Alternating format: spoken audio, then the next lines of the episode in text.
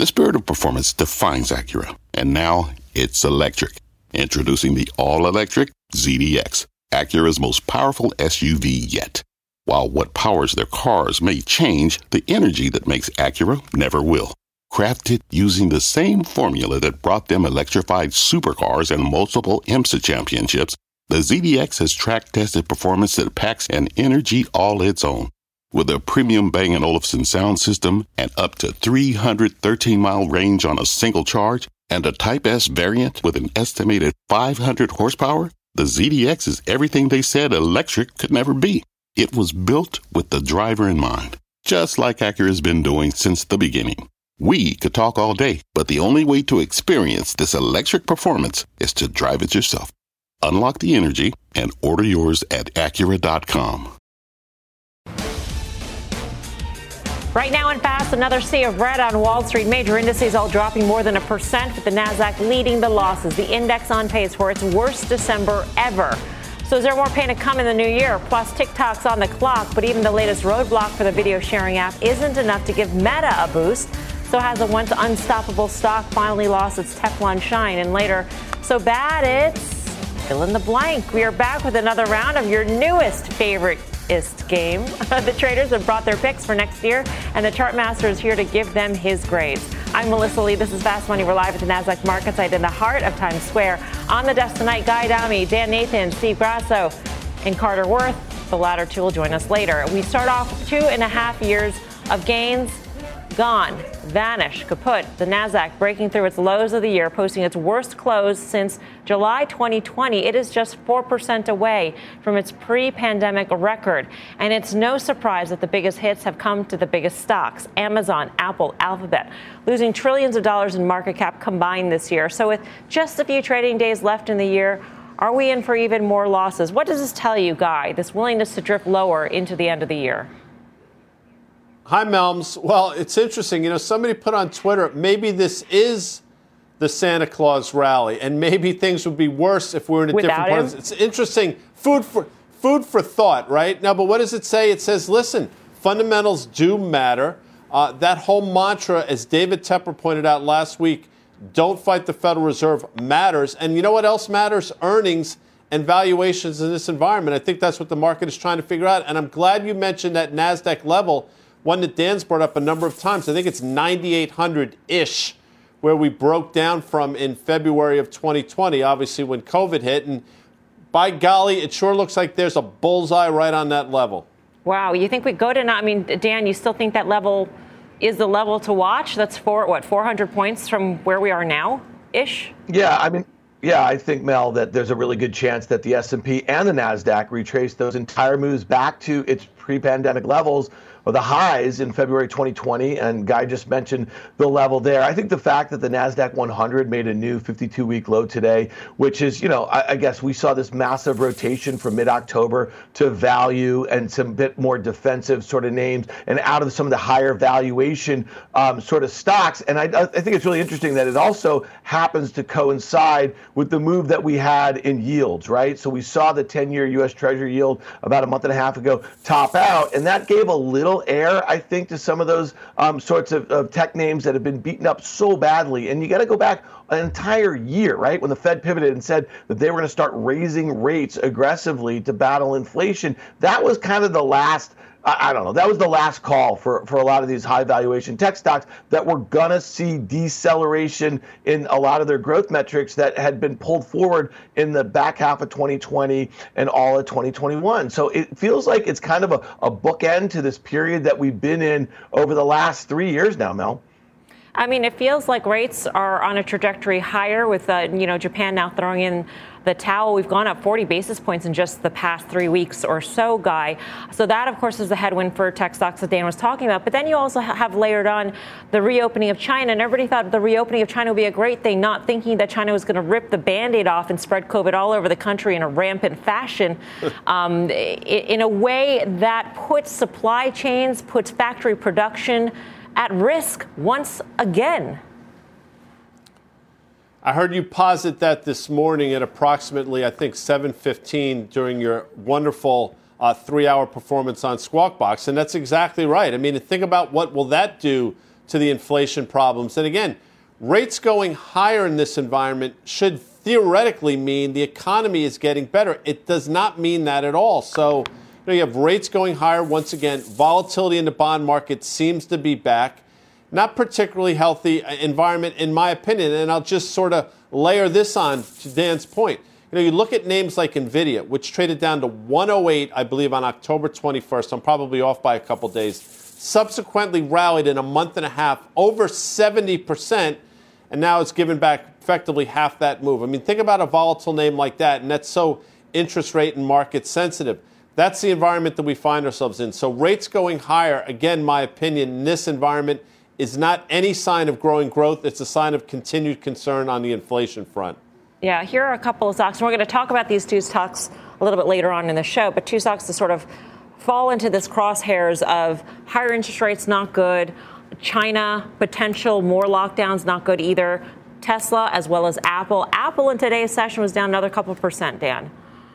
Mm-hmm. Yeah, I, I, mean, this one, it felt like, Mal, the relative outperformance that we had seen of late versus many of its mega cap tech peers, it seems like there was a lot of investors just hiding out. It was kind of an easy name to do that. It wasn't easy on valuation, it wasn't easy on the supply chain issues or the Chinese demand issues or the European demand issues. But I think that a lot of investors have just gotten really comfortable with hiding out in that name. And it's weeks like this that reminds you that it's just another stock. I mean, Guy says this all of the time. And, you know, we've been saying this about Tesla and about Apple. When you think about how reliant these two companies are on China for manufacturing, but there's also demand, and then you think of the supply chain implications in that, it's a really difficult cocktail uh, to swallow here, in my opinion. So if we're seeing wholesale selling in high valuation tech names, and make no mistake about it, Apple trading where it is relative to its expected growth is a very expensive mega cap tech stock, then it makes sense to me that it's making new 52 week lows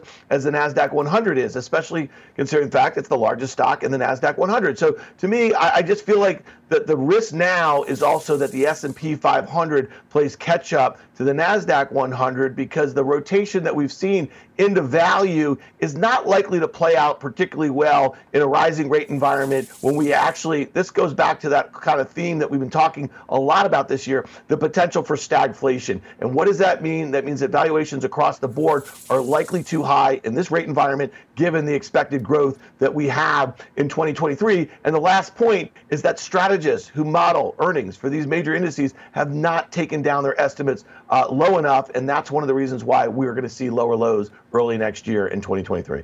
Steve Grasso has finally joined the party. So, Steve, what do you make of the sell-off today? Yeah, I apologize. I didn't realize we started at five every night. Um, so the I, I, think just people are just selling off everything into. Uh, I heard what Guy said. I heard what Dan said. I agree. I, it, it's just risk off into year end. No one wants to be, uh, if there was a Santa Claus rally or a thought to be a Santa Claus rally, I thought we were going to rip higher into year end. That didn't happen. So when that doesn't happen, people just say, you know what? Let me lock in my losses. Let me look towards the next year. And when you start to hear Mike Wilson talk about an earnings recession or the fact that the market can drop another 10 or 15 percent, there's no one that's chomping at the bit to get involved in equities right now. So it, for, for me, it's sort of a wait and see, and, and I think we've all been sort of on the same page that we're going to see this sell off uh, really gain steam in the first quarter. So, what's the rush? Um, can you believe in Dan a 9,800 level on the on the Nasdaq, but still believe in a back half of the year rip roaring rally, which I think is basically consensus on the street. Not necessarily the 9800 part, but that the first half yeah. of the year will be tough, you know, sledding, and then the back half is going to be, you know, coming up roses. Yeah, and that makes me nervous, Mel. I mean, we've been talking about the potential for that, and really because it coincides. If you think about late January is going to be Q4 earnings, which is when a lot of companies are going to kind of offer their guidance for the full year, if they offer it at all. And that's the opportunity for a lot of strategists, I guess, to readjust their models and give some new estimates. So um, I, I, guess the, the fact that it's becoming consensus, and it also happens to fall in and around the time where we're going to have our next Fed meeting on February 1st, um, that makes me a little nervous. If you think about about some of the big rallies that we've had um, over the last year, the one that came in mid June into mid August, and then the one that we had from mid October um, into just a few weeks ago, I mean, they've usually coincided with, you know, really poor sentiment and then expectations that the Fed is going to do something. And then when S&P earnings, for the most part, weren't as bad as people expected. So could that set up as the scenario into January? The lower we go right now is the higher that we rally into those events certainly that could happen, and that's been the pattern here. Um, but it's not something I think to Steve's point is like, listen, it's going to be a rocky year. And, you know, I think that the, this year um, is going to really remind us a bit more of 2002, which was basically the third year of a bear market, a very protracted bear market that started in the spring of 2000 that no one really wanted to believe for most of 2000. The unwind of the unusual fiscal and monetary stimulus that we've had over the last, let's call it two and a half years, is going to take longer than most people think that a normal recession should happen. And then also the stock market is just really really not in a position when you think about it where rates are and what the Fed is likely to do to kind of combat this on the other end. I just think that stocks down, what was the S&P down 20.5% just does not encapsulate what we're in for in the next six to nine months. All right, the next six to nine months. Um, the, the theory here on the desk is that analysts and, and strategists haven't taken down their, their earnings estimates enough so far this year. How, how would you think about, Guy, China reopening factoring into this? Is that a weight, or is that? I mean, is it a headwind or a tailwind? Yeah, it's. I I think I could. And I'm not ducking your question, but I think depending on your dogma, you could answer it either either side. You could say it's extraordinarily bullish, or it makes the Fed's job that much more difficult, right? Because it'll add to the supply. It'll add to the demand part of the equation, which should make commodities go higher, which should make inflation uh, continue to be hot. So I don't know the answer. I'll say this, though there is geopolitical risk out there that we talked about this time last year that seemingly is playing out again in the form of a China Taiwan, in the form of this unholy union mm. theoretically between China and Russia. So some of those factors, which were a problem this time last year, are still a problem now. So I think the reopening of China will probably be mitigated by the fact that the rest of the world is slowing down in a meaningful fashion. And by the way, the rest of the world seems hell bent on raising rates and fighting the inflation that they longed for for so long. China, Taiwan. Steve Grasso, you had an interesting theory yeah. yesterday, which I questioned you about. Um, but if you can just revisit that a little bit, because you think yeah, that China so, is so going to invade. So, well, I think that the chances are, are have uh, rose, and I know that if my uh, friend Guy Adami was on last night, he's just as big as a conspiracy theorist as I am. So if China goes lifts the zero COVID, they're more likely to invade, in my opinion. And I was trying to make that connection, and the connection is they want to be seen by the world as strong. If you have everyone locked down, you're not strong. So the fact that they're trying to rush this lifting of, of zero COVID leads me to believe that they're going to inch closer to that invasion in 2023. Well, a top economist is taking uh, on Wall Street pessimism. Mark Zandi is tweeting this week I'm confused by the overwhelming consensus among economists that recession is all but inevitable. This view invariably rests in part on the yield curve inversion. Fair enough, it's a prescient recession indicator, pr- predictor, I should say. But so too is the stock market, and it's not signaling recession. Mark joins us now. He's a chief economist at Moody's Analytics. Mark, just good to have you with us. It, it is rare that we have an economist that says listen to the stock market and not the bond market. But you think that there are too many distortions in the bond market right now? Yeah, I think the message is muddled from the bond market. And of course, we're talking about the yield curve, uh, long term rates versus short term rates. And uh, there's a number of uh, factors, I think, that are making it difficult to interpret. But uh, you know, the most obvious is the Fed's quantitative easing. I mean, just to give you a sense of that, the if you look at the balance sheet, the Fed's balance sheet today, they they have uh, roughly five trillion dollars of Treasury securities, mortgage-backed securities with maturities of more than ten years on the balance sheet. That's more than double what it was back just prior to the pandemic, a two and a half trillion dollar increase. So you do a little bit of arithmetic, you could pretty much explain away the inversion of the curve by that fact alone. But uh, yeah, I, I, I just think the uh, I, I would not rest I would not be a slave to the yield curve, certainly not in the current environment, given all the distortions that are possible here. Yeah, Mark, this is not meant to be glib in any way, but I think for 10 to 12 percent of our fellow citizens, they get insulted when they hear people like us talk about recessions because for them, this is late 1920s, 1930s environment without question. We don't talk about it, but it's out there, no doubt about it. So my, my question to you is, let's just say for sake of argument, we're in one or we're going into one. What changes? I mean, I think we all feel how things have slowed down. What does it matter if its definition is, is met? Well, I, I, mean, I'm not sure what you're, uh, and I'm not trying to be glib either, but I don't understand what you're saying. I mean, the unemployment rate is 3.7 percent. Any, I mean, the number of unfilled right. job positions, and there are people waiting high, on, and there are people, and they're, and they're probably, yeah, and there are probably 12 million people in this country that are wondering where their next meal is going to come from. Have to decide whether or not they're going to feed their kids, pay their bills, heat their homes. Um, so the, the easy money for years that have left them in the dust is now leaving them in dust on the other way. So what yeah, my sure. point is, you know, those people watch this and they say recession. We're longing for a recession because for the last nine months we've been in a depression. I'm going to use the word just to make myself abundantly clear. Yeah, no, no. I mean, you make a great point. I mean, uh, I'm painting with a very broad brush across the entire economy, across all 130 million American households. So, yeah, I mean, low income households are getting crushed here. And for them, this is a depression, but you know, for the overall economy, all 130 million American households, it's not. Uh, you know, a recession is a broad-based, persistent decline in economic activity. Broad-based means lots of industries, not just housing, not just manufacturing, but a lot of industries.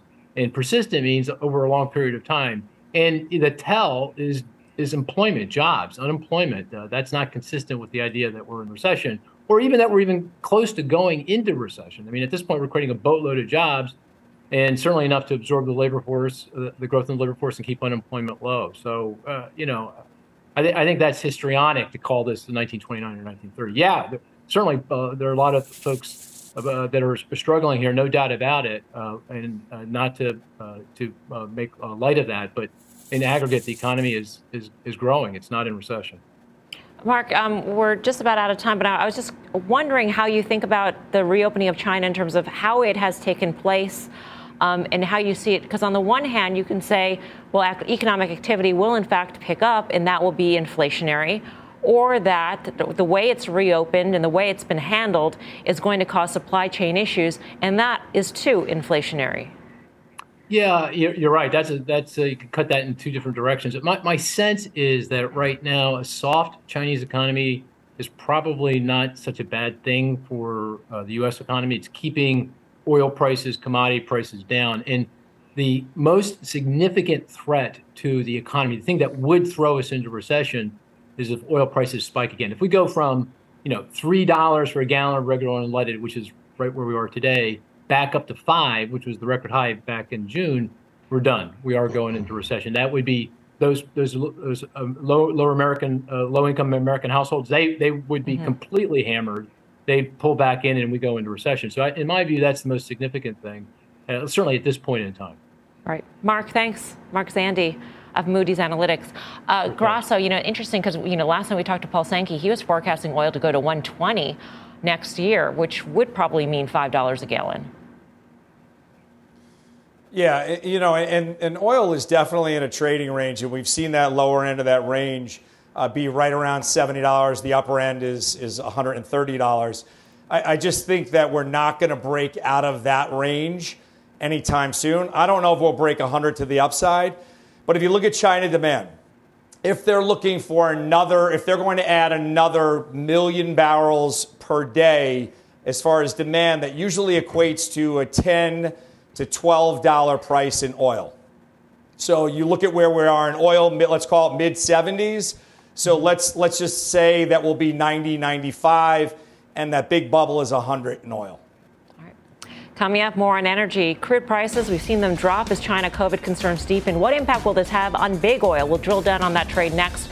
And later, the party stopping on TikTok as the ban grows. How should you be playing the social stocks here? The trades and much more when Fast Money returns.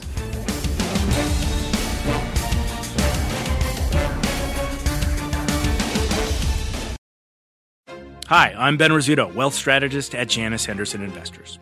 Is a brighter future possible? At Janus Henderson, we think it is. For 90 years, we've worked to help clients achieve superior financial outcomes and fulfill our purpose of investing in a brighter future together. We know that this means our thinking and our investments are helping to shape millions of futures. At Janus Henderson, we are committed to helping you invest in a brighter future for the next 90 years and beyond. To learn more, go to janushenderson.com.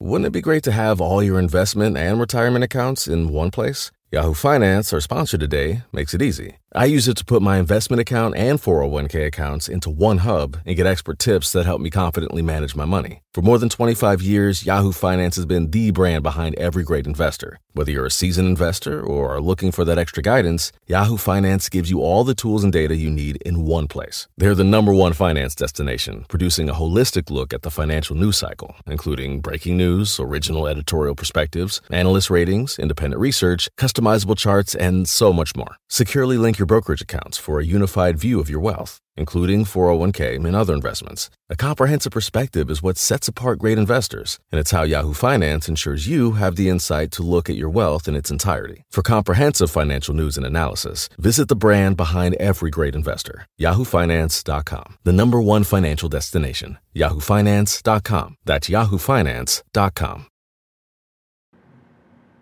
Welcome back to Fast Money. Crude oil dropping on concerns that a surge in COVID 19 cases in China, the world's top oil importer, will weigh on energy demand. The move taking a toll on energy stocks, which were the worst performers in the S&P today. EQT, APA, Coterra Energy, all seeing losses deeper than the broader markets. Um, Guy, your your take on this sell-off? Yeah, I understand it. I get it. People have a hair trigger now in terms of energy stocks. They see what's going on in the broader market. They don't want to get caught up in a commodity. Both Steve and Dan have pointed out the fact for months now that crude was headed lower, and that's been right. What I find interesting, again, I'm not suggesting I'm right, these stocks have held in there. I mean, Exxon closed at 108. The all time high was recently 114. OIH still flirting with 300. Big, top, big double top in XLE, an eight year double top, but that hangs in there. So, I would push back and say if crude oil can just sustain these levels, I think energy stocks are okay here, and I think energy stocks will be okay in 2023. Yeah, meantime, one options trader is betting more than a million dollars. There's more pain to come for the energy space in the new year. Um, Dan, what'd you see? Yeah, so this is in the XLE, uh, Mel, and Guy just mentioned Exxon. Exxon and Chevron make up, you know, more than I think 40% of the weight of this ETF here. And put volume was one and a half times average daily volume, with puts outnumbering calls um, three to one or so. There was a large trade way out of the money. Looking out to March expiration, when the, the, ETF was trading about 86 today, there was a buyer of 30,000 in the March 65, 55 put spreads, paying about 55 cents for that. That breaks even, Mel, all the way down at 54, 55. That's down about 35%. If you look at a one year chart, you see, well, that's where the XLE started the year here. So again, this is not like some aggressive, you know, bearish trade. That would be something that would be closer to the money in the XLE. This looks like a sort of disaster hedge um, for somebody who's maybe long a basket of these stocks or the XLE looking to stop themselves at the 52 week lows. Yeah, Grasso, what's your take on XLE, but more specifically the integrated, which is the biggest component, biggest components of the XLE? Yeah, so so Guy, uh, you know, framed out uh, ExxonMobil and Chevron and the double tops and and what we have. Exxon, it took seven years to make a new high, so that to me is bearish by its nature. But looking at them on a chart, they all came in. Both of those names came in. The large integrated names came in for the last two years, we've seen energy outperform. And the disconnect is the commodity came in, the equities went up. I think this year you see the commodity go higher, the equities fall, judging on the charts. All right. For more options action, be sure to tune into the full show. That's Friday, 5:30 p.m. Eastern Time. There's a lot more fast money to come. Here's what's coming up next. The clock's ticking on TikTok, but even as calls for a ban grow louder, Meta can't seem to get a win. What it means that even Instagram can't reel in the gains. Plus, who has two thumbs and knows how to use them? The Chartmaster. Carter's here to give his thumbs up or down on the traders' picks for stocks. They're so bad, they actually look good. You're watching Fast Money, live from the NASDAQ market site in Times Square. We're back right after this.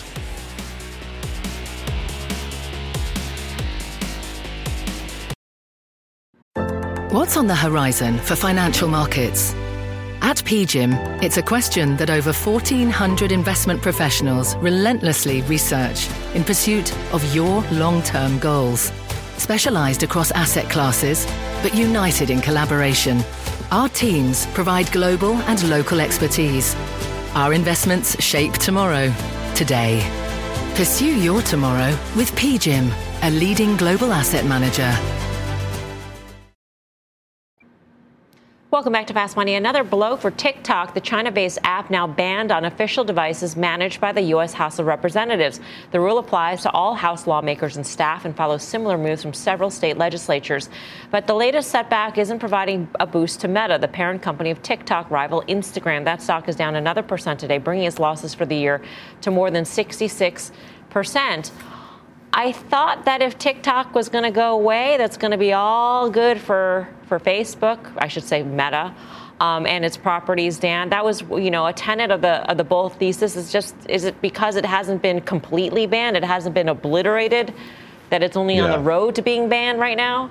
Well, Mel, talk to some teenage girls and, and, and, figure out. I mean, you know, when Congress doesn't get to, to watch their TikTok on their government issued device, that's one thing. But when it happens to, um, you know, a different subset of our population, that's going to be a whole other story. I have two teenage girls. I can tell you it's going to feel like Jan 6 in my household that day. Um, but I'll just say this I mean, you know, the pillar of the bull story really doesn't have anything to do with TikTok. It has TikTok moderating, I guess, some of the market share gains or, or the, the time that you know people are spending on apps, like having that go down, and then Meta, Facebook, figuring out basically how to better monetize some of the properties that they do have, right? And I mean that's really the story. Now, when I think about 2023 earnings, you know they're expected to be down year over year about 13%. That's after they were down nearly 35% this year, with sales about you know flat-ish or something or growing at low single digits. The stock trades about 15 times.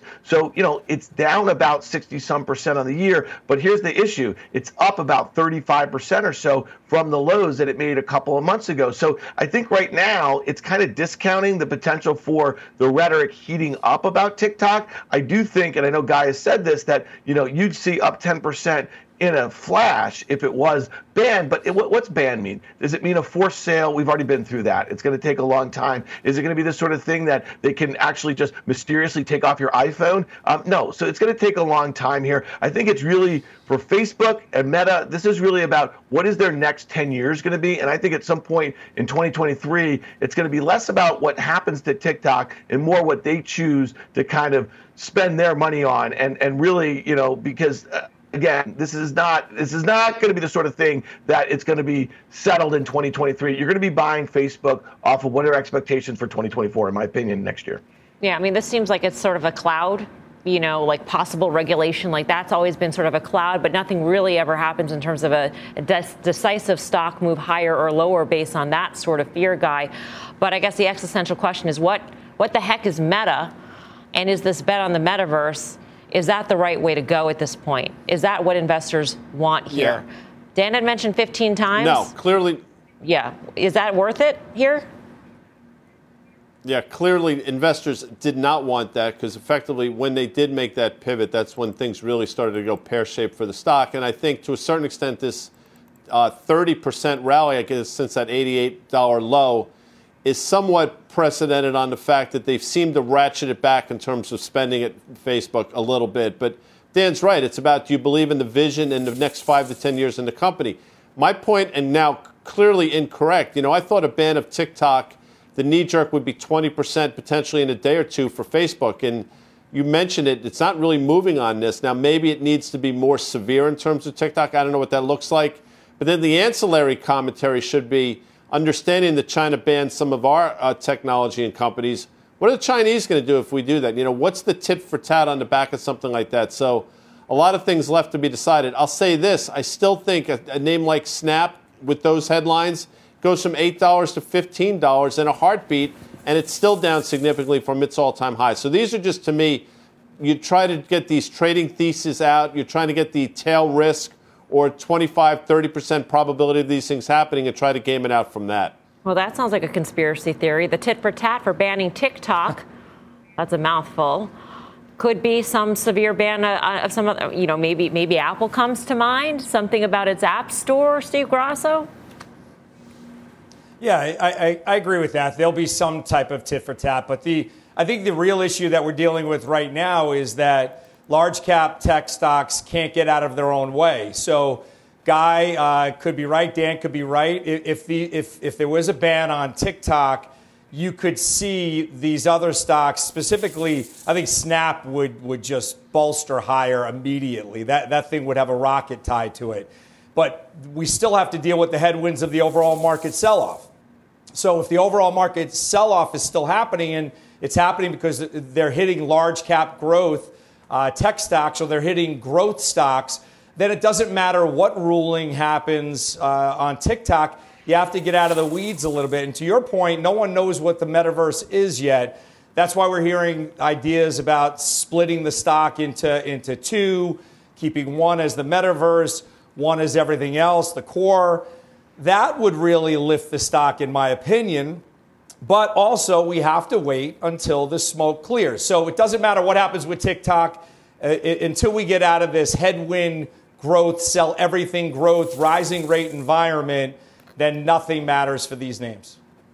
Coming up with 2023 just around the corner, we're playing a New Year's New Year's version of Would You Rather. This is the ultimate one. Apple versus Tesla. That's on deck. Stick around to find out what name our desk expects to outperform. Plus, it was a long December for retailers. Is a rebound ahead for the struggling consumer stocks? Get in. We're going shopping for your portfolio ahead. Get your trades to go with the Fast Money Podcast. Catch us anytime, anywhere. Follow today on your favorite podcasting app. We're back right after this.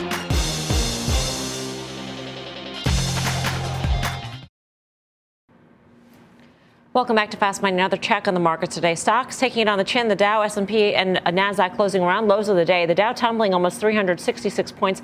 Energy leading the way lower. The biggest laggard in the S&P falling more than 2%.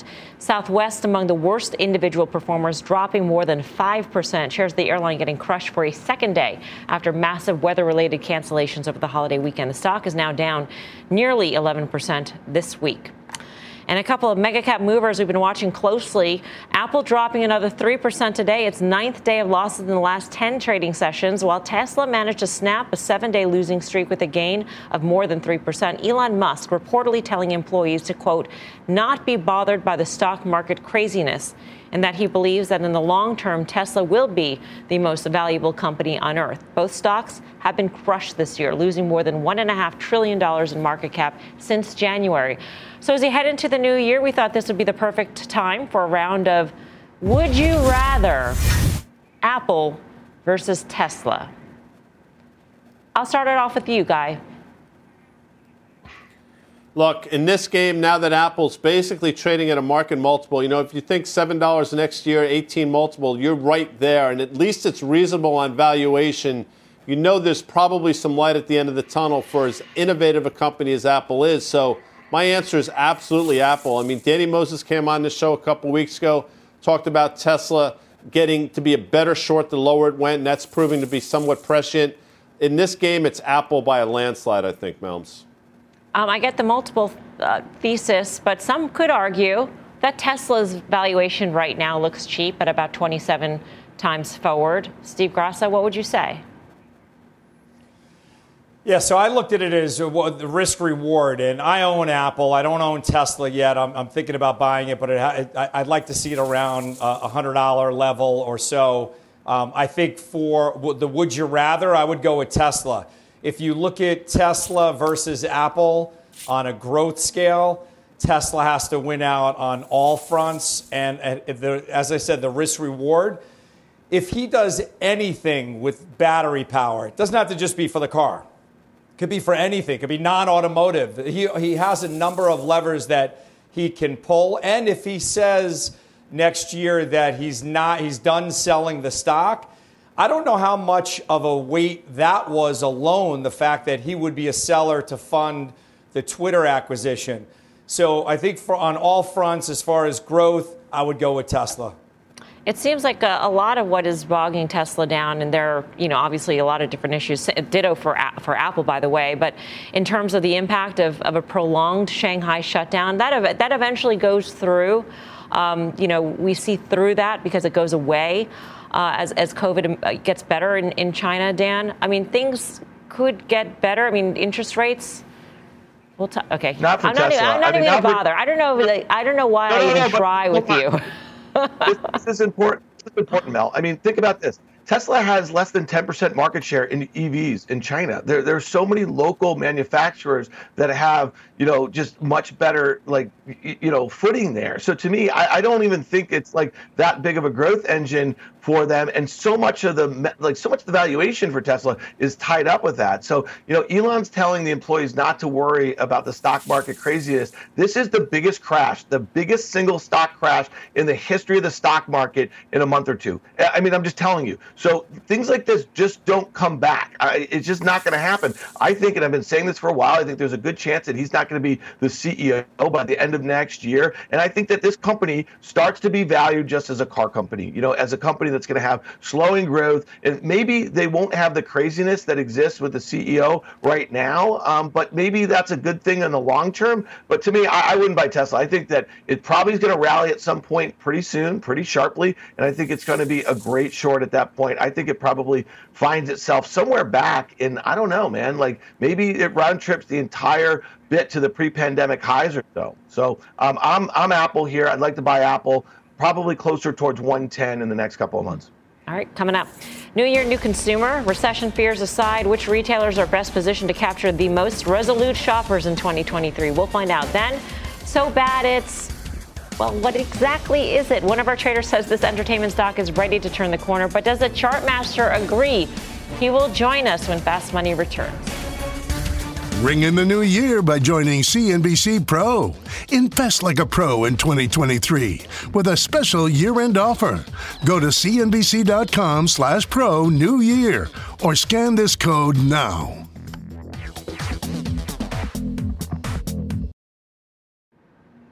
Welcome back to Fast Money. The holiday shopping season may be behind us, but the real test for retail could be still to come. Shoppers heading back to stores in January for returns, exchanges, and with gift cards in hand. For more on this make it or break it month, let's bring in CNBC.com's Melissa Repko for a look at this month. We all know that January is a time when you go back to the store and you may purchase something else while you're exchanging the size of your slippers and, and, and, so on. But it feels a little bit different because you layer on the dynamic, Melissa, of, of a lot of these retailers having loads of inventory going into this holiday shopping season and still needing to, to get rid of it. Exactly, Melissa. It's a higher stakes dynamic this year because a lot of retailers have to prove that they're not going to exit the fiscal year with the same problem that's plagued many of them, which is just a lot of extra stuff and stuff that people don't want. So in the weeks ahead, we're going to see more urgency to get rid of that stuff and start 2023 in a cleaner position. So that's why these final weeks are really important. And we may see deeper discounts, especially from some of those more distressed retailers that just want to get rid of that stuff and not let it continue to haunt them. In terms of what the analysts saying that who you speak to, Melissa, who are they saying is most at risk? I mean, are, where are we going to basically find the best deals, the biggest markdowns, because they just got to move the stuff? You know, Target has been one that's been gradually working through its excess inventory. It was one of the first ones to warn that was having trouble, and it has worked through that. But, you know, the question is they did build up a lot of inventory again for the holiday season. Did they sell it? Lululemon, which has generally been a strongly performing company, reported that its inventory was up 85% year over year recently. And of course, that did cause a sell off for that company. A little bit of a concern about whether it could meet that high holiday demand and sell through all those workout clothes or if they're going to wind up more on the clearance rack and if it'll really have the pricing power. On the other hand, we heard from Walmart CEO Doug McMillon that actually price sensitive customers could benefit the company and it could be seeing customers come in for lower cost groceries and other items in late December and in January as people kind of start paying off their, their gifts and start feeling the pressure from that holiday spending spree. Yeah, you feel a little bit different, a little less rich when you get that bill. Melissa, thank you. Melissa Repko. Uh, Dan, your favorite retailer? You know, it's interesting, Mel. Uh, you, you, you look at like a TJ Maxx, and, and, it's trading very near its 52-week highs. It's had a really nice run into the holiday season, and, and I think that there's some of these discounters that are probably going to do well in the consumer environment that we're headed for um, in 2023. I think some of the ones that have been heavily discounting, you know, for the better part of the last couple of months, um, dealing with high inventories, they're going to have a tougher time here. So I actually think 2023 is going to be. And Tim's made this point. Um, you know, before the pandemic, we are calling for the end of some of these department stores. So I, I do think it's going to become a good time to be a stock picker in the retail space. Look at what Nike did on their front just a couple months or a couple weeks ago. None of us thought they would be able to do that well um, in their own retail uh, stores. Yeah, it really seems like it's going to be, you know, to Melissa's point, truly make it or break it for some of the retailers that have been having trouble so much. If they if they emerge with a lot of inventory, guy, I mean, I don't know how they get rid of it when you're in the depths of, of February. no question. I mean, Lululemon said that 84. I mean, I'm paraphrasing again, but the yeah. 84% year-over-year increase in inventory was somewhat planned, you know, I would push back and say there's no way that was planned. And the stock is paying for it now because valuations matter and margins are going to contract. And you're seeing it in the stock. But Costco, which by the way is significantly lower than its all time high, a stock that you really had trouble with on valuation, very quietly now is getting to levels where you can almost justify it at 27 times next year's numbers. That 430 low or so from May sticks out. I think there's a chance we trade down there. And if you can get Costco you know, 425 to 430, I think that's a great trading opportunity. Coming up so bad it's horrendous. We'll ask the chart master if there is any hope of a recharge for this electric automaker. Plus, he'll do the same for two more of our traders' picks. Fast Money's back in two.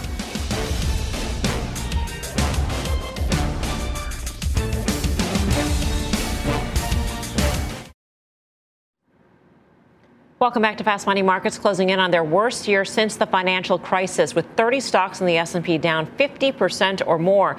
But are any of these beaten down names worth a look in the new year? Let's find out with a game of so bad it's blank. We're going to let the traders pick their favorites. We're bringing the chart master, Carter Worth, in on the fast line to tell us if he agrees. Okay, first up, Grasso. Which stock do you think is prime for a turnaround? Disney. So I, have said this on a technical basis, and Carter could comment on this. This is at pandemic lows. Now, I understand the headwinds going into recession. I understand all the headwinds uh, around Disney, but you can't tell me that it's going to be under the same pressure that it was at during the pandemic low. That's number one. Number two, parks are going to be around that $28 billion no- uh, number as far as their uh, contribution to revenue. I think that probably goes higher. That is substantive, coming from 16 billion pretty recently. Uh, number three, if you look at Bob Iger coming back, this is an extreme operator on Wall Street. This made me bullish on the name. I don't think that, that the name has acted uh, in kind to that yet. And then plus, they're going to have a number of blockbusters coming out with China uh, opening up again. That's going to be a huge source of revenue for them as well. Disney. All right. Carter, is Steve Grasso right? I'm in the thumbs down category, but he brings up the points that are important. It's almost at the pandemic low. It was $79 on March 18th of 2020. It's at 84 now. Um, interestingly, it has not acted well since Iger came on. In fact, it's continued to deteriorate absolute and relative to the S&P. My hunch is that we kiss the March 18th, 2020 low. We get down sub 80. Hmm. All right. Uh, Dan, you're up next. You're going to win the thumbs up of the chart master. What stock? All right, this is Rivian. This is uh, obviously an EV maker here. Went public the year before last, late in 2021, down uh, 85% from its all-time highs. Here's the thing: it's got like a 16 billion dollar market cap. It's got 13 billion dollars in cash, less than 2 billion in debt. They're expected to lose 10 billion dollars over the next two years, people. But they have all that cash. I expect some point early next year a massive rally in this thing because it's got a $5 billion enterprise value. Carter, your take on Rivian. well, I'm a thumbs down. Uh, it, it, it's, it's a one-way train for now. The interesting thing, it bottomed early in May at 19, and it's been doing so well, but to undercut its May low is a problem. Okay, so just to recap so far, in case you're just tuning in, Carter's given a thumbs down, so bad it's bad.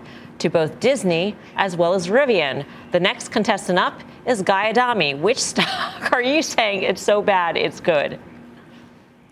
I'm laughing because Brian Kelly just texted me and made fun of Dan's room. Uh, Amazon, Mel, you're talking about a stock that's now at a three-year low. Um, everything. I mean, you think about it, it's lost a trillion dollars in market cap, which is astonishing if you think about it. But along the way, a name now that's trading a multi-year low. You've seen some mind-numbing rallies. We saw a 50% rally in this stock, I think, earlier this year. So we're at levels where we should hold. We're going to get into earnings within the next three or four weeks. And I think the setup's going to be really good. So Amazon is so bad, it looks good to me, Melms. Carter, do you agree? no, I'm a thumbs down. I, well, they're just we're making new 52. Thanks for coming in. Thanks for coming in today, Carter. Thanks for playing exactly. I would go with Meta as a so bad it's good. Oh, Meta, you like Meta. What, what is it? How does the chart look? To, I mean, well, it's so bad. Well, it's what's good about it? it? Here's what's good about it. It's been going straight up for the past three, five, right. six weeks. As everything else has been going down. All right. I like it when Carter just laughs at you guys. it's really refreshing. Uh, Carter Braxton Not anybody, but. Thank you. And Dan's room, by the way, seems very placid, which is doesn't really match his personality, but that's that's my take on it. A very it's lovely a room. It's a, it's lovely looking. Up next, final trades.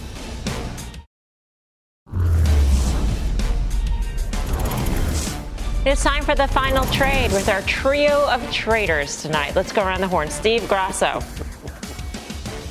I'm going to go with iShares India ETF, INDA. They're adding $1 trillion to GDP every year to year and a half. India ETF. Dan Nathan. Yeah, you know what? Carter didn't like guys call. I like Amazon here. I think you know under 80 you start dollar cost averaging this one. Amazon. Guy. Melms, a tremendous job this morning. Will you be back tomorrow morning in the 6 in- to 9 a.m. Squawk Box show? You bet. I will be there. It's, a, it's, amazing. Yeoman's work. I don't know how to spell it. I don't know what one is, but you are exactly that. Amgen's given a lot back since this Horizon Therapeutics deal. AMGN. All right. Thanks for watching Fast. I'll see you tomorrow morning on Squawk Box Taking Stock 2023 with Brian Sullivan starts right now. This podcast is supported by FedEx. Dear small and medium businesses, no one wants happy customers more than you do. So you need a business partner just like you. Like FedEx, who understands your passion for serving your customers because they have the same commitment towards you.